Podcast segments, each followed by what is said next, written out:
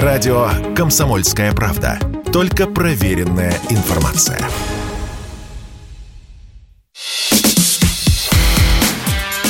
Диалоги на Радио КП.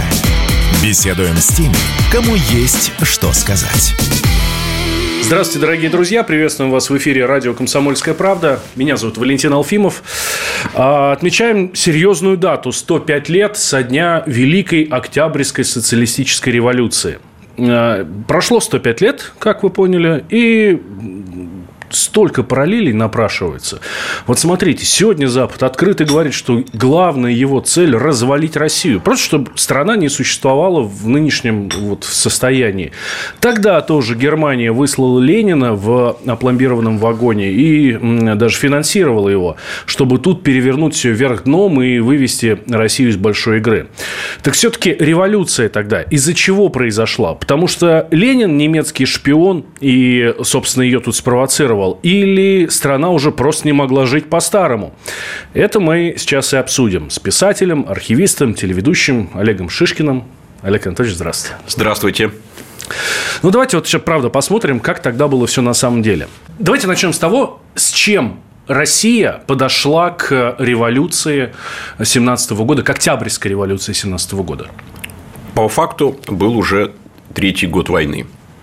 А, два миллиона убитых, большое количество раненых, э, вдовы, сироты. Э, часть страны лежала в зоне оккупации. Хотя и сама что-то там оккупировала. Был такой момент в Австро-Венгрии. Но по большому счету, значит, казалось, что ситуация очень стабильная, тем не менее. Несмотря на то, что, в общем, конечно, какие-то зрели в обществе недовольства.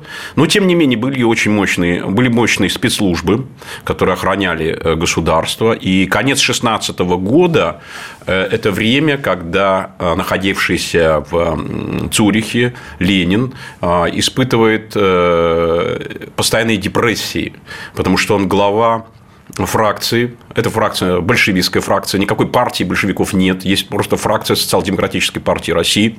Эта фракция объявила себя пораженцами. Ну, буквально э, сообщила о том, что она стремится к тому, чтобы ну, кстати, по тезисам Ленина, из войны империалистической в войну гражданскую. Это было провозглашено. И, ко всему прочему, э, большая часть э, ее активных членов, членов именно этой фракции, я подчеркиваю, именно фракции, они находились в эмиграции или они находились на нелегальном положении. Хотя при этом социал-демократическая партия была действовала по-прежнему в России легально, была представлена в парламенте, э, в Государственной Думе, э, вот, и продолжалось, э, продолжался политический процесс. Продолжался политический процесс.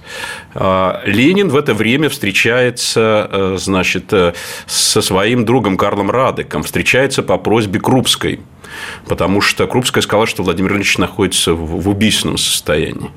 Вот. А он действительно был обложен охранкой. Он не знал, что большая часть его друзей, э, ну, в частности, Малиновский, это люди охранки, они передают сообщения о нем. И, и даже те, с кем он общался в эмиграции, вот. Э, и э, Крупская просит э, Радыка сходить с Лениным в пивную. Ленин вообще-то не был человеком пьющим, да, и даже, и даже пиво не пил. Жили они очень бедно, делили квартиру с какими-то циркачами. То есть, они снимали квартиру не полностью, всего две комнаты снимали, а остальные комнаты принадлежали вот этим циркачам. И вот Ленин, находясь, э, выпив э, пинту пива, говорит Радыку, что вот действительно 10 лет, а он уже 10 лет находится в эмиграции, 10 лет я посылаю своих людей в Россию, и все они проваливаются. Он э, накануне встречался с небольшой группой своих последователей и сказал, что, конечно, дело революции – это дело далекого будущего, и не нам, старикам-партийцам, будет суждено ее увидеть. Хорошо. Ну, как получается так? Вы сами сказали, что было относительно стабильное да, время да, в стране. Да, да. Как получается так, э, э, что фронт относительно стабильный, жизнь, ну, в целом так тоже относительно стабильная. То есть, ну, э, в голодный обморок люди не падают. Но страна докатывается до революции или до переворота. Кстати, как правильно, на ваш взгляд, революции или переворот? Ну, и то, и другое, наверное, отчасти правильно, потому что, ну, по большому счету, конечно, революция была Э, февральская революция, революция, которая началась 21 февраля и заканчивается, по-моему, 28 февраля 2017 года. Почему я так думаю? Потому что происходил э, слом системы. Э, уже, собственно, монархическая система рухнула, и вместо нее появилось нечто, что еще не было даже как-то сформулировано. Э, были мысли о том, что, может быть, монархия продолжится, но уже не с Николаем II и не с членами его эм, близкой ему династии, но полной уверенности в этом еще не было. Ко всему прочему, уже было ясно, что этот слом произошел, и те, кто пришел к власти, уже вот так вот просто делиться этой властью не будут, а, потому что наступил момент, и очень, кстати, символический, да, а, а, династия Романовых существовала уже больше 300 лет, только что в 13 году было 300-летие отмечено, очень роскошно, с большими торжествами и в Москве, и в Санкт-Петербурге. И вдруг за несколько дней ничего не осталось. Никакие спецслужбы не помогли, ничего. Вышли на улицу э, значит, женщины-домохозяйки Выборгской стороны в Санкт-Петербурге, ну, в Петрограде.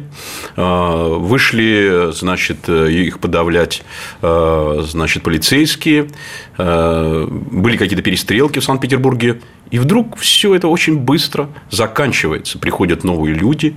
Да, конечно, часть э, людей, участвовавших э, в руководстве этого события, оно действительно руководилось. Нельзя сказать, что это было прям совсем было все спонтанно. Нет, нет, нет.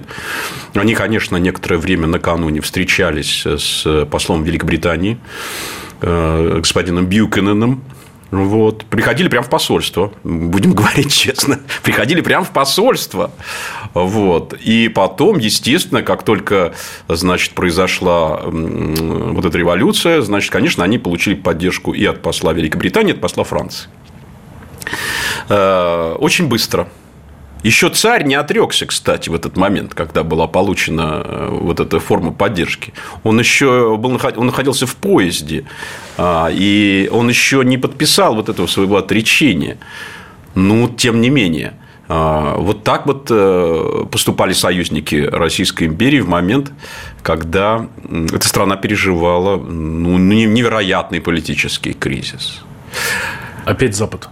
Э, ну, а, а, а как это могло быть иначе, если идет э, Первая мировая война, если у России есть ее союзники в лице Англии и Франции, которые, конечно же, понимают, что без России в этой войне они просто проиграют, потому что их армии оказались не способны без участия России остановить движение. Ну, даже вот на Париж. Париж мог пасть если бы не э, действия русской армии на Восточном фронте против немцев, э, и даже, и даже не прибытие э, солдат русской армии во Францию, потому что был экспедиционный корпус, который там находился. Вот. Без этого, конечно, много чего бы там не случилось, не получилось. И, и более того, еще не вступила в войну Америка, а вдвоем Англия и Франция противостоять немецкой военной машине не могли. Это было просто невозможно. А, что касается Ленина и его позиции в этот момент, он ведь сам не сразу поверил в то, что произошло.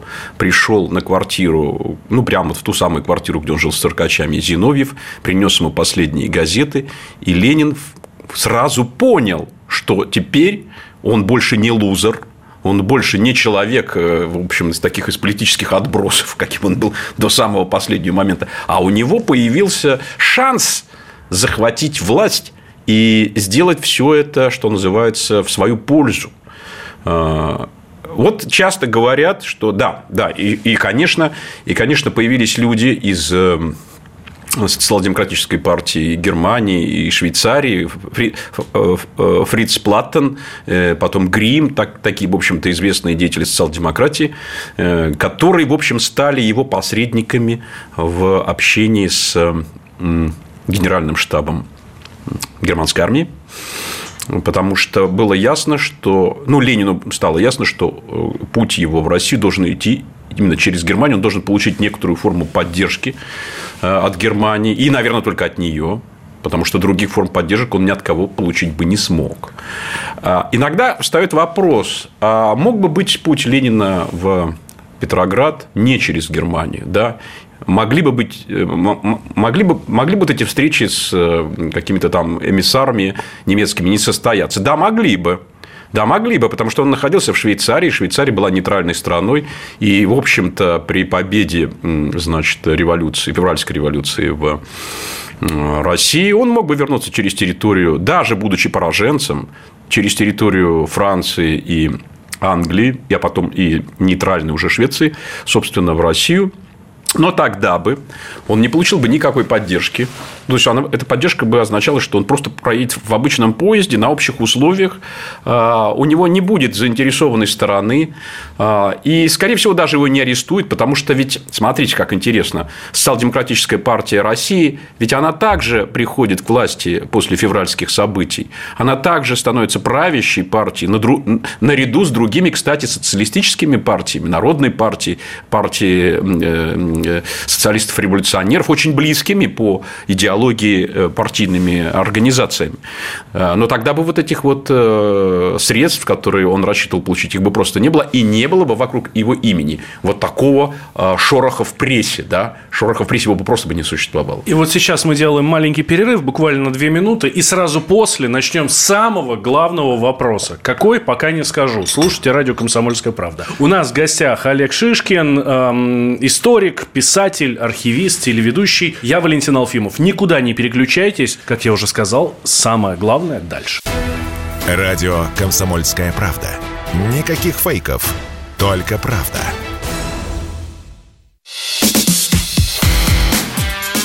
Диалоги на Радио КП. Беседуем с теми, кому есть что сказать. Возвращаемся в эфир радио «Комсомольская правда». Я Валентин Алфимов, рядом со мной эм, писатель, архивист, телеведущий Олег Шишкин. Говорим о революции, которая произошла 105 лет назад. Великая Октябрьская социалистическая революция. 7 ноября мы этот день отмечаем, отмечаем до сих пор кстати. Да, по да, полстраны да, до сих пор его. Да. И у нас есть знаки этой революции. Между прочим, вы никогда не задумывались, а, собственно, почему площадь революции названа площадь, площадью революции? О какой революции вообще идет речь? Речь идет о февральской революции, а отнюдь не об октябрьской. Это ведь была, насколько я помню, Воскресенская, по-моему, площадь называлась, да, были Воскресенские ворота. И если вы посмотрите на ограду Александровского сада, то вы увидите там и сейчас даже орлов без короны. Это думские орлы. Это символы февральской революции. Так что площадь революции, даже метро площадь революции, это площадь февральской революции, а отнюдь не, не октябрьской. Да. Могла ли революция в России произойти без Ленина? А, если иметь в виду... Октябрьская. Да, Октябрьская. если иметь в виду Октябрьскую революцию, ну, конечно, она не могла произойти. А, и не могла произойти по очень простой причине. Потому что в каком-то смысле это событие было абсолютно абсурдным. Ну, представьте себе, правящая социал-демократическая партия. У нее есть фракция, фракция большевиков. Никакой партии большевиков вплоть до Октябрьской революции, так называемой Октябрьской революции, не существует. Угу. И, конечно, для Керенского, который возглавлял э, значит, Временное правительство, э, был очень необычный момент, потому что получалось, что в правящей партии существует группа заговорщиков, э, которая собирается прийти к власти сметая на своем пути другие э, партии, которые находятся в союзе да, с той же самой социал-демократической партией. И это было абсурдно.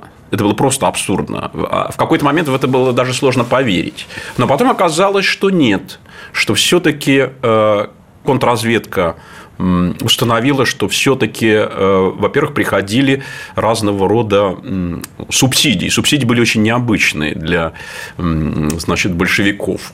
Э, ведь э, что, что, что получалось? У Ленина была группа людей, которые выполняли его, скажем так, темные, темные задачи, темные поручения.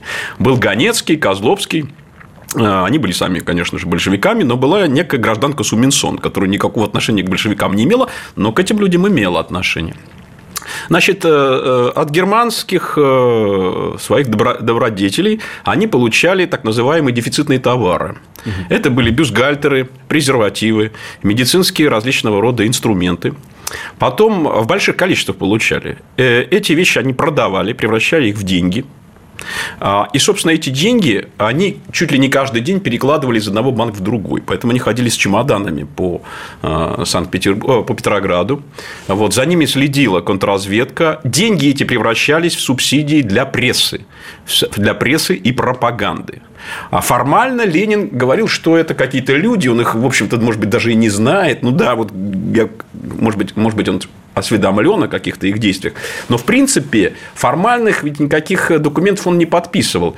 Но ведь деньги-то получались, да, деньги-то получались, деньги-то приходили. Ведь э, большевистская пресса одномоментно возникает в большом количестве от Петрограда до Владивостока. Вы только представьте себе, какой должен был быть уровень э, вот такого воздействия. Потому что Ленин прекрасно понимает, без прессы не произойдет вот его захвата власти. Власть сначала должна захватить умы умы, а потом она уже должна прийти, естественно, в Зимний дворец – и она... Совсем простыми словами, да. Германия э, спонсировала пропаганду. Ну, по сути, по сути, назовем просто так, это было просто спонсирование, да? Формально было сложно даже ухватиться, схватить за руку. Ну, а что? Ну, да, вот мы через э, нейтральную Швецию получаем вот эти, вот эти очень важные вещи. А во что мы их превращаем? Мы, вот эти самые деловые люди, бизнесмены, да? Во что мы их превращаем? Это уже наше дело. А почему мы отдаем их Владимиру Ильичу? Это вообще уже третья ситуация. Потому что мы такие добрые и прекрасные. И нам кажется, что а почему бы Владимиру Ильичу не отдать? Ведь, ведь он же столько правильных слов говорит на, на митингах. Вот. И э, отдадим должное Ленину. Он по несколько нескольку статей в день писал. И вот эти статьи, разные даже статьи, вот опять же, они выходили от, от Петрограда до Владивостока. Они очень быстро распространялись. Вот. А, и ко всему прочему, а, ведь, ведь когда... Ведь смотрите, какая интересная вещь. А, ведь когда Ленин приехал на тот же финляндский вокзал, его же встречала огромная демонстрация людей. Он вообще-то думал, что его арестуют, честно говоря. Но вместо этого была огромная демонстрация людей э, с различными транспарантами, э, значит, на которых были написаны для многих этих простых людей, ну, а это кто это? Ткачихи были, значит, рабочие. Э, следующие слова. Мы одобряем решение Циммервальской и Кентальской конференции. Никто Никто из них не мог знать, что это такое, потому что это было узкое событие в рядах Социал-демократической партии России и, в частности, большевистской фракции. Какая Циммербальская конференция? О чем идет речь? Ну, вот эти вот, казалось бы, люди без образования. Почему-то вот, значит, да, сделали вот такие вот э, баннеры, да, такие вот транспаранты. И вот это все происходило. Огромные, огромные э, были световые эффекты, потому что на кораблях Балтийского флота фонарями подсвечивалось вот это пространство, а это ну, фонари там 2 метра в диаметре. Представляете, как он бьет этим светом. Поэтому вот эти кадры, которые потом воспроизводит, реконструирует э, тот же самый Эйзенштейн в своем фильме «Октябрь», где вот эти лучи бродят по этой площади, и Ленин возникает в этих лучах, это лучи Балтийского флота. Конечно, Балтийский флот полностью на стороне большевиков. На стороне большевиков э, очень важные значит, э, части, которые расквартированы э, в Петрограде. И, конечно, происходит, происходит, летом происходит первая попытка захвата власти, она проваливается, Ленин поэтому бежит на территорию соседней Финляндии, который, в общем, в каком-то смысле существует, существует как отдельный доминион, но все равно в рамках Российской империи. Вот. И там, значит, значит, э, прячется от э, ищеек царского, а уже не царского, уже временного правительства.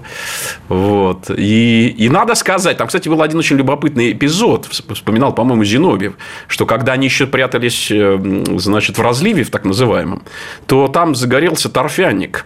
И когда они решили почему-то, а у Ленина постоянно возникали э, состояния фобии, он боялся, что сейчас придут и его поймают, потому что он очень боялся, он не хотел больше попадать в тюрьму, это казалось для него абсурдно, а он еще боялся, что его просто убьют.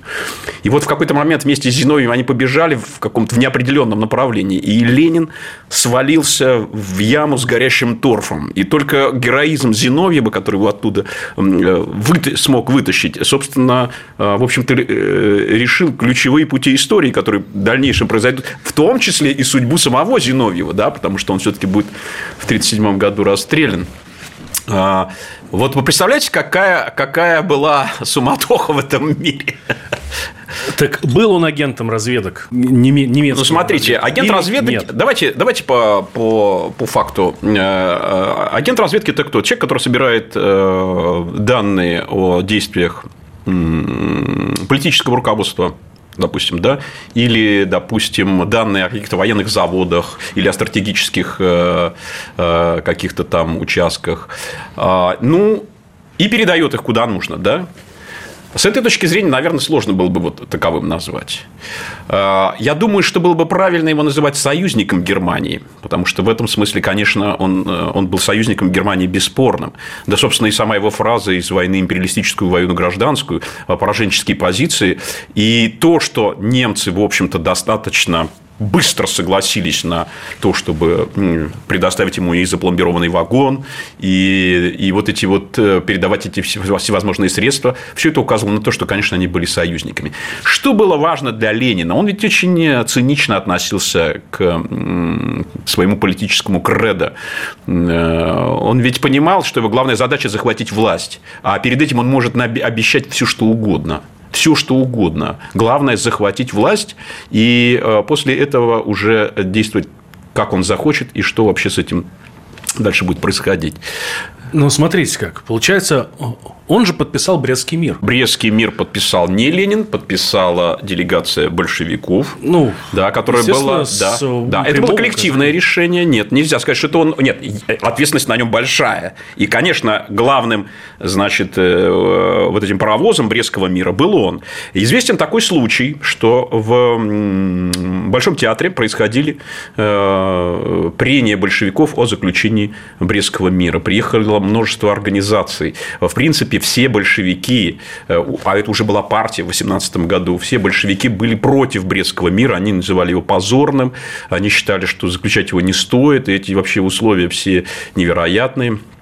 Вот, а и, кто настоял на нем? Э, наставил один Ленин. Ленин, по сути, шел один против всей, всей тогдашней большевистской партии.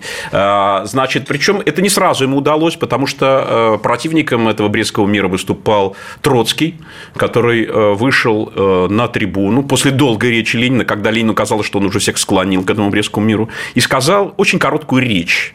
Он сказал, сегодня на станции Москва сортировочная стоят четыре вагона с резолюциями и ни одного вагона с оружиями. С оружием.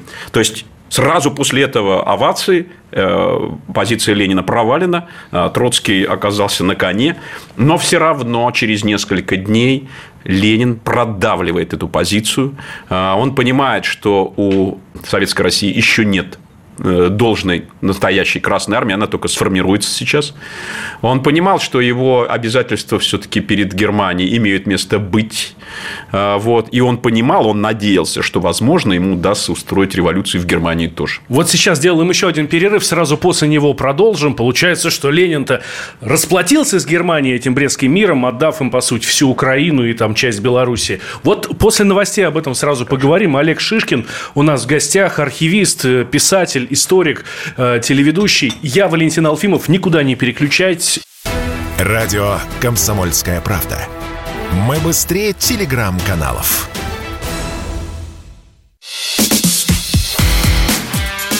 Диалоги на Радио КП. Беседуем с теми, кому есть что сказать. Возвращаемся в эфир радио «Комсомольская правда». Я Валентин Алфимов. Рядом со мной писатель, архивист, телеведущий Олег Шишкин. Мы прошлую часть закончили как раз на, э, на Брестском мире, э, который продавливал Ленин практически единолично. И получается, как я это вижу, да. просто со стороны, да. Германия в него ввалила кучу денег – и он этим Брестским миром с ними рассчитался, отдав им Украину, Белоруссию, ну, там не всю, очень, очень серьезные земли. Ну, тут как бы и так, и не так. Потому что, по факту, да, так. А, э, если говорить э, вообще о том, а мог бы он удержать это, отвоевать вот это в тот момент э, все эти земли, да, теми силами, которые у него были, ну, конечно, не мог. Ну, конечно, не мог. А, все равно ситуация выглядела очень, э, так сказать, лапидарно. И просто ему нужно было э, довольно-таки быстро на это согласиться. Многие деятели политические, большевистские, тянули. Они хотели, чтобы этот э, мир завершился, совершился бы как можно позже, потому что они рассчитывали на революцию в Германии. Но в тот момент, когда они на нее рассчитывали, никакой революции, конечно, там не происходило. В Бресте, вот в этом самом домике э, собрались не только немцы, э, не только э, Австро-Венгрия туда приехала, Туда приехали новые государства в лице, ну, кстати, в лице и Украины. В лице Грузии, между прочим, у которых, э, значит, для которых э, события в, во время заключения этого Брестского мира давали им э, возможность, чтобы, чтобы выйти из состава Российской империи и заявить о том, что, в общем-то, они новое государство. Но, кстати, и Польша заявляла, что оно новое государство, и Финляндия, в общем-то, заявляла, что это уже новое государство, и оно, в общем-то, и они, вот эти государства, выступали именно вот таким вот, в каком-то смысле, тандемом с Э, немецкой армией. Вот. И поэтому очень широко все это было э, в политическом смысле. Да, вот эти новые сателлиты, конечно, кто это еще мог быть, да, потому что на их территории находились оккупационные армии. А, вот, вот эти сателлиты э, вели свои, свою еще какую-то политическую игру против Российской империи и тех и, ну, уже не существующей Российской империи, а новой какой-то советской России, которая еще сама по себе э, четко не сказала, чего же она хочет, кроме там, всемирной революции, кроме значит, э, соци- социализма или коммунизма. Вот. Но у нее был харизматичный вождь, который вот выдал директиву своим дипломатам, своим э, большевистским вождям, которые поехали туда, в Брест, чтобы вот заключить этот позорный, но совершенно нам необходимый Брестский мир, как говорил Ленин. Э, если возвращаться к причинам Октябрьской революции, может быть, просто одно и другое сошлось. То есть, э, изнутри люди хотели жизнь поменять. То есть, Россия созрела до вот этой вот именно народной революции. И, соответственно, сверху еще надавили разведки, и вот оно все. И лопнуло. А вот смотрите, как интересно все происходило именно тогда, когда Ленин находился в Швейцарии. Э, на территории Швейцарии время от времени совершали побег русские военнопленные из концентрационных лагерей на территории Германии. И Ленин э, не уставал приходить на встречи с этими военнопленными, но там уже они были просто э, люди, которые находились на территории нейтральной страны, да, и он вел с ними беседы. Он пытался понять, а какие же чаяния существуют у масс в этот момент, да, и что можно предъявить в качестве лозунгов революции. И главными э, лозунгами революции, если вспоминать события того времени, это, э, это мир, это хлеб, вот, это земля. Да? Вот э, мы увидим их на транспарантах. И они действительно были актуальны. Потому что люди устали от военных действий. А, и, по сути, э, грубо говоря, конечно, пары эти где-то там находились. Они могли взорваться, конечно, э, раньше или позже. Но как сделать так, чтобы эти пары все-таки взорвались? Да? Это ведь важный момент. А, почему все это должно было сработать? Россия огромная аграрная страна, а, крестьяне в полной мере не имеют этой земли, которой бы они, собственно, кормили бы все остальное население, а, идет война, и, и с хлебом тоже проблемы. Ну что ж, значит, вот это и есть революционная ситуация. Эту революционную ситуацию можно поворачивать, если, если иметь для этого инструмент, да, как ведь э, Ленин говорил, что революция опирается не на заговор, а на революционную партию. Вот. Э, и хотя революционная партия для него была фракция большевиков, но, тем не менее, он сумел ее развернуть, он сумел ее повести на захват власти, который, кстати, вот тогда 7 ноября или 25 октября по старому стилю, ведь, собственно, так просто и не заметили, потому что часть министров Временного правительства вообще была вне э, Зимнего дворца. Кто-то пошел на, концерты, на концерт Вертинского, который шел в этот момент. Э, по сути, захват ну, полупустого Зимнего дворца ночью, это, в общем-то, было абсурдное событие. Потому что все могло развернуться совершенно в другом направлении. Но так как у большевиков были силы, и, кстати, главным менеджером революции это был не Ленин. Ленин был ее вдохновитель, э, Ленин был ее э, как бы организатор э, идейный. А фактическим организатором революции, конечно, был Троцкий, потому что он провел э, всю эту систему захвата власти. Это была вторая его революция. Первая революция это была революция 1905 года. Вот. И как организатор, да, более того, Ленин ведь находился э, в конспирации в этот момент. И даже передали, значит, из Смольного, что Владимир Ильич очень опасно, может быть, вам не следует сейчас появляться в Смольном, потому что ну, мы сами все сделаем, а вы уж потом приедете и как бы... А, и Ленин понял, что если он так вот сделает, то все. То все. Тогда, тогда, тогда, тогда, а кто, а кто же он тогда? Он, значит, да, он, значит, вроде он страдал, он эти деньги какие-то от немцев получал, какие-то бюстгальтеры, какая-то там, какие-то там презервативы, значит, статьи меди... писал, медицинская, да, статьи, а, а все это достанется одному человеку.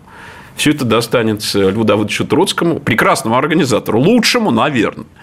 Но если бы вот он не появился тогда в Смольным и не сказал бы те свои исторические слова, которые он же подготовил, да, революция, о необходимости которой так долго говорили большевики, случилась. Власть, власть перешла в руки э, рабочих, солдатских и крестьянских депутатов.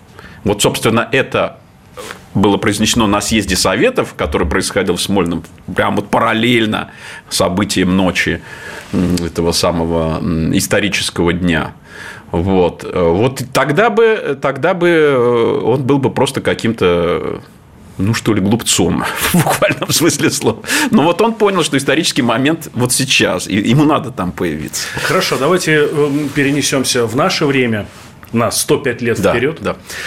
Эм, попытка Алексея Навального вернуться в Россию после того, как он, значит, эм, был в Германии, кстати, вот, после того, как его отравили, вот, он в Германии проходил там лечение и все такое. Это не то же самое, что и Ленин – ну, только что Ленин в пломбированном вагоне, а это на самолете. Нет, послушайте, тут... Ленин да. ехал, думал, что его арестуют, Навальный ехал, что его арестуют. Ну, ехал, ну, да, думал, понимаю. что его арестуют. Вот. И э, Навальный со всеми вот этими оппозиционерами, они же точно так же финансируются из Европы. Точно так же сейчас э, там собираются какие-то люди и обсуждают, как деколонизировать Россию. Здесь я обязательно должен оговориться, что Алексей Навальный внесен в список террористов и экстремистов на территории России? Дело вот в чем. У Ленина была большая партия. Эта большая партия была его рабочим инструментом. А, никакие группы, никакие фонды, никакие другие организации а, с этим просто никогда не сравнятся. Потому что, а, по сути, Ленин за буквально за несколько месяцев стал держать э, действительно руку на пульсе э, той самой новой России, которая возникла во время временного правительства. И э, он очень эффективно, он очень эффективно на нее влиял. И более того, он все время занимался одним очень простым делом. События шли против него, он их эффективно разворачивал в обратную сторону туда, куда он хотел – и он все время думал об одном обстоятельстве, которое он реализовал. А, я, и, хотя, и хотя он в этом не признался, это был акт мести, потому что акт мести потом, в конце концов, совершился по отношению к царской семье. Вот. И э, у него, грубо говоря, вы понимаете, я не вижу какой-то, ну что ли, такой какой-то вот этой парадигмы э, этой вот оппозиции сегодняшней, я ее не вижу, честно говоря. Это люди, э, которые, по сути, рассеяны. Да? Э, позиция Ленина в этом смысле была абсолютно, что называется, сконцентрирована. И единственное, что он мог допускать какие-то промашки, но он их, кстати, не допускал. Вот как я говорил, в связи с его появлением на съезде Советов, когда он появился, в самом финале драмы, и по сути он стал главным э, вот таким вот, что называется, э, учителем, что ли, новой создавшейся России, каким он себя видел, и каким его потом стала представлять э, уже э, советская партийная пропаганда в э, новом... Во всех учебниках да, был во, все, во всех учебниках, да, он превращался в какого-то дедушку, он практически в такого, в, в башка превратял, превращался, который стал вот таким. Поэтому вот тут очень сложно сравнивать. Мы, мы видим совершенно разные весовые категории – они просто не, ну, несравнимы. Хорошо. Делаем еще один перерыв угу. и уже финальную да, часть хорошо. нашу войдем. Как раз ну, постараемся тоже провести параллели между 2022 э, и 1917. Никуда не переключайтесь. Угу. У нас в гостях писатель, архивист, телеведущий Олег Шишкин. Я Валентин Алфимов. Дальше будет еще интересней. Если тебя спросят, что слушаешь, ответь уверенно. Радио «Комсомольская правда». Ведь Радио КП – это самые оперативные и проверенные новости.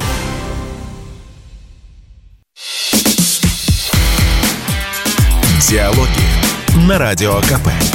Беседуем с теми, кому есть что сказать. Возвращаемся в эфир. Э, у нас в гостях Олег Шишкин, э, телеведущий, архивист, писатель, историк. Я Валентин Алфимов.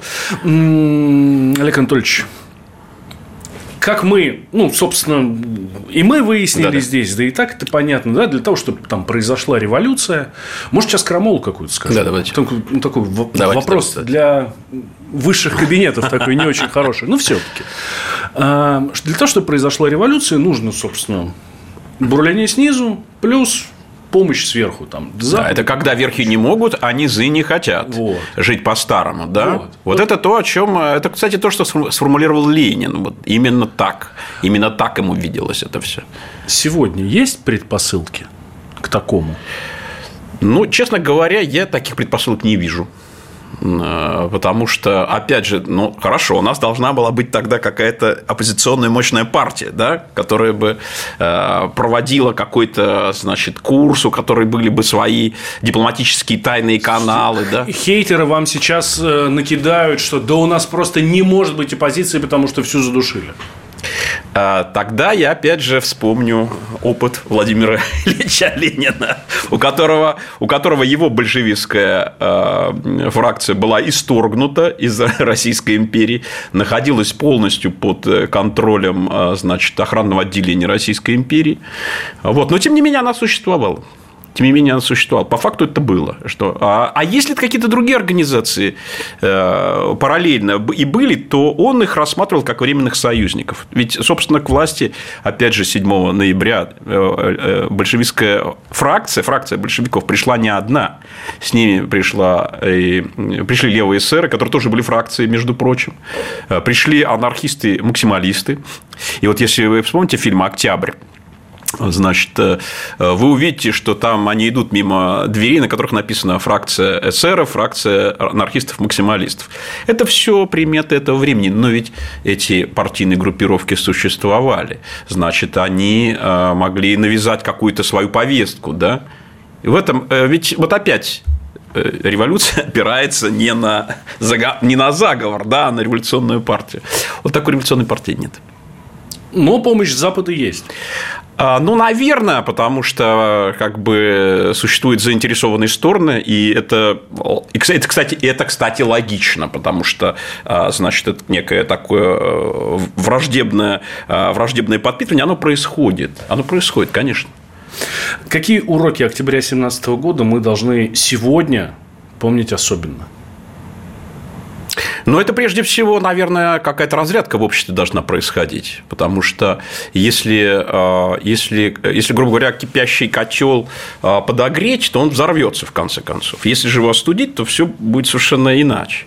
Поэтому я думаю, это проблема э, некой социальной архитектуры, которая должна происходить в обществе. Да?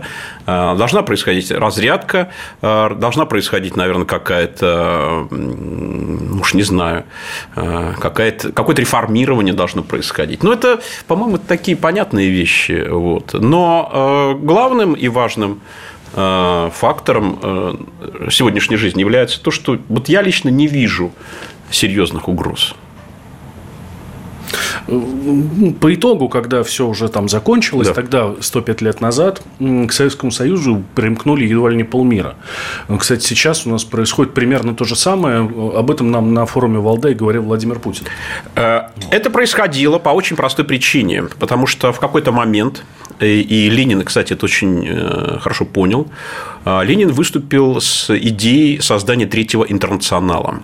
А третий интернационал – это новый коммунистический интернационал, Коминтерн, который должен был заниматься борьбой с колони... колониализмом. Э, большая часть мира находилась э, в колониальных э, лапах, что называется. Да? Британская колониальная империя простиралась от моря до моря. Население Британской империи превышало население Российской империи, да? потому что в нее входила и большая часть Африки, и вся Индия, и Цейлон, и еще какие-то там острова, и, и Канада, и Австралия, и Новая Зеландия. Вот. А С другой стороны, была еще и французская колониальная империя, не менее, э, не менее значит, грандиозная. Конечно, должны были произойти и сформироваться новые отношения, которых не было, да, но они должны были. Было ясно, что вот эта, вот эта часть мира колониальная, она ведь кормит вот этот большой мир, э, то есть мир больших задач, который вот был в Европе, который был, значит, так сказать, э, в этих крупных странах, потому что, конечно, экономика Великобритании, она поднималась на вот этих средствах, которые приходили, ну, хотя бы даже из той же Индии. Это было ни с чем не сопоставимо. Э, конечно, и сегодняшним, э, сегодняшний день отличается, наверное, одной из главных задач. Ведь, наверное, вот этот мир, в котором есть дешевая рабочая сила, где, например, рабочие из Бангладеш или там, э, значит, отшивают практически, ну, или из Индии отшивают Европу, а получают гроши и, может быть, даже не, не имеют нормальной медицинской помощи. Ведь этот мир должен как-то все-таки измениться, да? Ведь он должен измениться. Надо сказать, что Ленин уже тогда, по-моему, это было в статье 3 э, «Шаг вперед, два шага назад», говорил, что если бы миру удалось достичь такого состояния, что советская Россия объединилась с народом э, Китая и Индии, то по факту большинства это было бы демократическое большинство, и оно, было бы, оно решало бы судьбы мира. А, сегодня мы видим, как Россия поворачивается на восток, как происходит некое а, новое, не, не, скажем так, векторное изменение. Векторное изменение. По-моему, вообще-то должно было произойти достаточно ну, пораньше, по большому счету. И не только потому что вот у нас есть какая-то такая, знаете, что называется, прикладная необходимость, да, или мы в стесненных обстоятельствах. А почему так должно было происходить? Потому что ну, уже тогда, уже 20 лет назад было очевидно, что растут экономики Китая, что растет экономика Индии, появляются новые э, вот такие мощные силы. И рано или поздно, рано или поздно они действительно превратятся в мощные вот такие локомотивы мировых экономик. Скажу и так, что исторически даже 3000 лет назад Китай с его, э, с его всевозможными производствами, ну, там, фарфор, шелк, чай, был одной из передовых держав мира. И если бы не опиумные войны середины XIX века, возможно бы Китай и не утерял этих позиций. Но в тот момент, когда против России велась Крымская война, 1854-55 годов. Одновременно в Китае происходили опиумные войны. А, Европа могла себе позволить, э, в общем, воевать на два фронта. Да? И э, английские солдаты, и французские солдаты были на территории Китая и навязывали свои опиумные соглашения э, значит, вот, китайской, китайской Поднебесной. А, вот эта ситуация закончилась только тогда, когда начались реформы Дэн Сяопина и когда появилась новая китайская экономика которая вот сейчас процветает, тем не менее, да, сейчас процветает индийская экономика, потому что она, а, собственно, экономика, которая может быть, которая может быть даже и герметичной, такое количество населения, что, в принципе, спрос всегда будет, да, и много чего можно предложить при, при всем при том, что в Индии есть великолепные товары, я уж не говорю про ткани, это просто, это лучшие ткани в мире, в мире особенно если говорить о хлопке, вот. Олег Анатольевич, спасибо вам большое. Угу. Историк, архивист, телеведущий Олег Шишкин был э, у нас в гостях. Я Валентин Алфимов. Слушайте радио «Комсомольская правда» всегда, везде, э, потому что слушать больше нечего. Диалоги на Радио КП. Беседуем с теми, кому есть что сказать.